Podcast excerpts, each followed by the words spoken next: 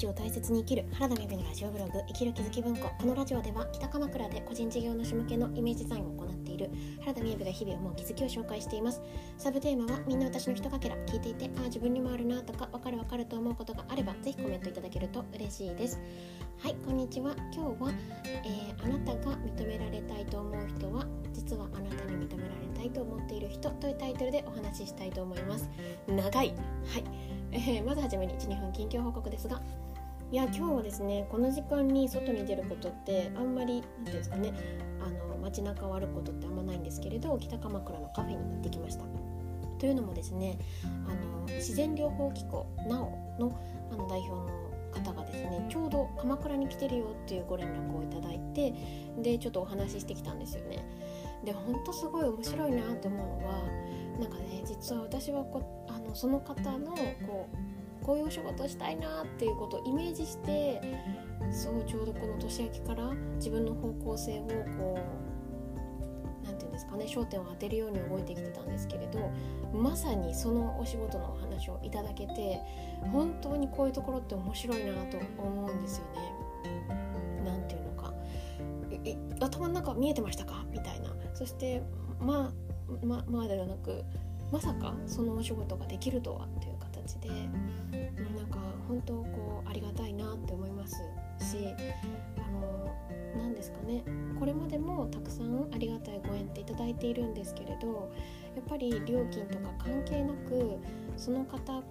伝えていきたいサービスっていうことをお手伝いさせていただけること自体がもう本当にありがたいギフトだなって思えるそういうものにどんどんこうなんかご縁をいただけているっていうことがすごく嬉しいなと思います。またですね具体的に決まっていた時にご連絡ができたらなというふうに思っています。はい、であとはあそうそう今日の夜8時半からは思考の学校のおさらい会があります。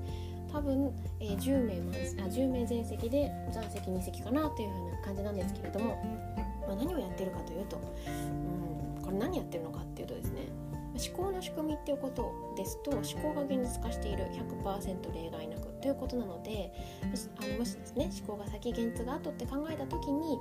じゃあこの出来事ってこうやどうやって見るのっていうのが実際だと思うんですよ。例えばですね、まあ、一応おさらい会になってるのでこの思考体験講座とか基礎講座受けていただいてでもですねその時間に例えば強盗が来るとか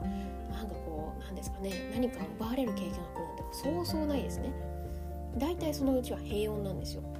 なんですけれど実際に自分のとこに帰ってった時にえじゃあこのおじさんのいきなりなんか咳払いをさせられされた？これも私が作ったって見るの？みたいなそういった出来事をどうやって見ていくのかっていうのをおさらいしていくような回ですね。まあ、だけでなくって最近はですねこう幸せとかうん喜びみたいなところを循環していくっていうテーマでもやっているのであのこの時間に集まった人がいるからこそできること逆に録画だとできないことっていうところにもこう特化して取り組んでいるような感じです、まあ、興味のある方がいらっしゃれば是非あの公式 LINE とかからご登録いただけたらなと思います。ということで今日のテーマなんですけれどもうん。ね。何かと言いますとですね。あそうそう。えー、っと私が最近あの買った Kindle 本があります。でそれは何かというとですね、えー、とタイトルはタイトルは「心がぐちゃぐちゃで捨てられないあなたへ」というタイトルの本ですね。ハリウッドセレブが御用達のディスカバーが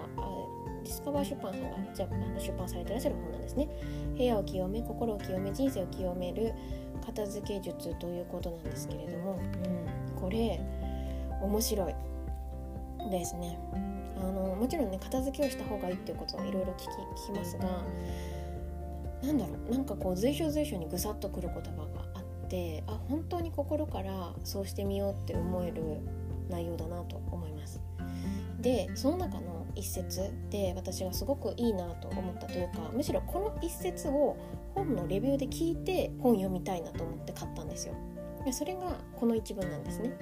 えあなたが認めてほしいと必死で思っている人は実はあなたに認められたいと思っているという話なんですね。で例えばその大統領であってもそうだっていう話なんですよ。例えばアメリカ大統領も世界の最高権力者だと考えられてけれども多くの人がこの人に認められようとします。がホワイトハウスで一つこのホワイトハウスで働いている人たちは大統領が正しい決定をして再選させるさせるされるために絶えず世論の動向を気にしているわけですよね。つまり大統領はあなたに認められようと必死になっている。これって多分会社の上司であっても家族関係であってもそうだと思うんですよね。認めてよって思っている人。っていると思うんですけどでもその相手も実はあなたに認められたいと思っているっていうふうに考えた時にそうかそうかってどうです？思います？